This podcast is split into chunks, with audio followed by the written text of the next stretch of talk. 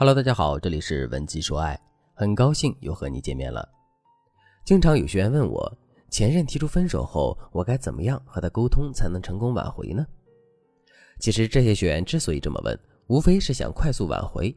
但是如果你想仅凭几次简简单单的聊天就能和前任破镜重圆，那我只能无情的说一句：你想多了。男人不像女人，说话做事容易情绪化，想一出是一出。也许你口中的分手只是发泄情绪、威逼利诱的手段，但对于男人来说，分手这两个字说出口，那就是板上钉钉的事情了。男人对这份感情失去信心，直到分手，可能他早已经考虑再三，无法再继续忍受下去，才提出分手。所以你想，他从失望到绝望用了这么久的时间，你怎么可能和他聊两句就让他回心转意呢？我的一个学员小宁，今年三十岁，是一名三甲医院的护士。小宁曾经有过一段短暂的婚史，但是前任从来都没有介意过这一点，因为小宁是个很有想法的女孩，生活状态也很乐观积极，这些优点深深的吸引了这个男人。刚开始他们俩很恩爱，可渐渐的，小宁把自己的注意力都转移到了男友身上，希望男友秒回信息，聊天见面要主动，去哪里都要报备，干什么都想和男友在一起。如果男友没做到，小宁就会生气闹分手。一开始，男生很积极的哄她，可时间一长，他发现小宁的胡闹并不是真的分手，闹完不理他，他自己也会好。终于有一回，男生主动和小宁说：“你总是一点小事就抓着不放，无理取闹，我真的太累了。”之后，他便提出了分手。从男生的话中，我们可以看出他对小宁积怨已久。在他们感情的后半段，男生渐渐对小宁失去了耐心。现在，男生心中的小宁不再是那个有想法、乐观积极的女生了，而是一个胡搅蛮缠、任性放肆的女生。所以，小宁现在最要紧的是破除前任心里的负面形象，找回在这段感情中失去的自己。具体该怎么做呢？下面我就来给大家提供几个非常好的思路。如果此刻的你也正发愁，不知道该如何在前任面前重塑形象，那么今天的节目你可要认真听。第一点。承认分手的事实，尊重彼此的边界。很多姑娘会觉得，既然分手后还可以继续联系，那我是不是就像之前一样和他说话，找他见面，给他发一些诸如“有什么话能不能好好说？你为什么不理我？你一定要这么折磨我吗？”之类的消息。以上这种不管是质问式、逼问式，还是长篇大论式，都是错误的沟通方式，因为你的死缠烂打只会让他感受到无处不在的压力。更让他觉得跟你分开才是一个明智的决定。这时候要怎么聊天呢？关键就是要脱离以往女友的角色，和前任保持界限。我还是拿小宁的案例来说，我让他给前任发这样一段话：最近怎么样呢？你不要多想，我来找你聊天呀，并不是想要复合，因为我知道我们之间已经彻底结束了。我只是觉得咱们俩都不是本地人，在北京这么长时间了，也算是一个知根知底的老熟人了。做不成情侣还能做朋友吗？以后有了什么事儿还能相互照应着点儿，你说是不是？小宁的这一番话还真是破除了前任的戒备心理。没过多久，小宁就收到了前任的回信，上面说：“你能这样想最好了，有什么需要帮忙的，你可以联系我，我能帮上的就一定会帮。”大家看，就是这么简单的一段话，让他们俩在一种和谐的氛围中重新联系了起来。这就是在沟通中找准定位的重要性。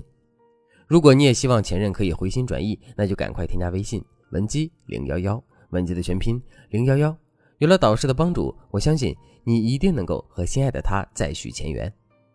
接下来，小宁就要正式展开自己的挽回大作战了。这也就是我要给大家分享的第二点：抓住机会，深入沟通，解开心结。分手后重建有效沟通是挽回的一个难点。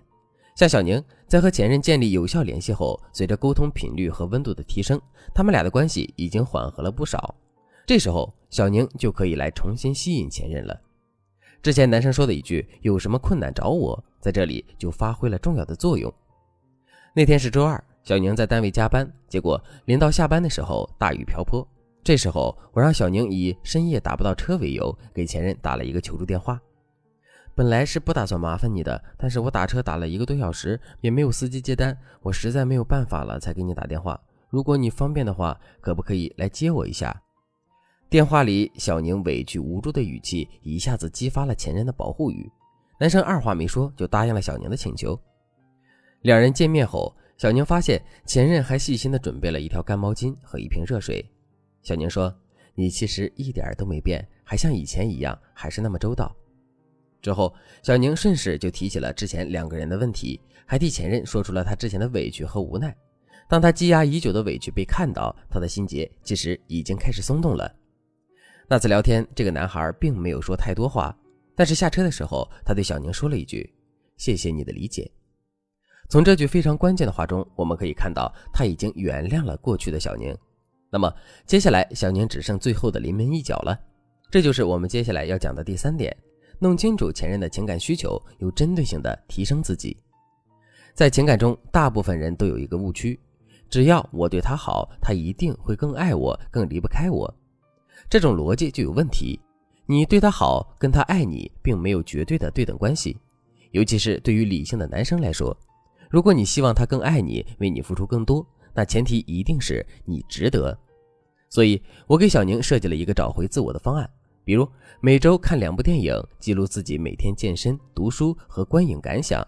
另外，还让他去报了一个烘焙课程，这也是他一直以来想要学习的技能。然后，小宁把自己学习提升的过程在朋友圈里也定期做了价值展示。一个多月后，小宁看到前任主动给他的朋友圈点了赞。还留言了一句：“士别三日，当刮目相待。”于是我让小宁回复道：“那还不是因为你呀？”这句话很双关，既可以解读为小宁因为男朋友提出分手让自己改变了，又可以解读为小宁为了男友想变成更好的自己。没过一会儿，男生回复了一个“啊”，我让小宁不去接他的话，反而在对话框里给他发个消息说：“你这会儿忙不忙啊？我们聊聊天呢。”要知道。前任能在这样的情况下对话几个回合，证明他对小宁是有兴趣的。所以在关键时刻不需要拘泥于小细节，直接捕捉对方的情绪需求点。这时候跟他聊一会儿是渗透关系最好的时机。所以这次的沟通也成了两个人关系转好的重要节点。几天之后，男生主动约小宁去看电影。在电影散场的时候，这个男生主动提出了复合。这就是小宁和前任破冰复合的全过程。在这段时间里，小宁的变化是最让我欣慰的。你还在羡慕他吗？还等什么呢？赶快添加微信文姬零幺幺，文姬的全拼零幺幺。在导师的帮助下，你一定能够铲除情感道路上的一切障碍，和心爱的男人走向幸福终点。好了，今天的内容就到这里了。文姬说爱，迷茫情场，你的得力军师。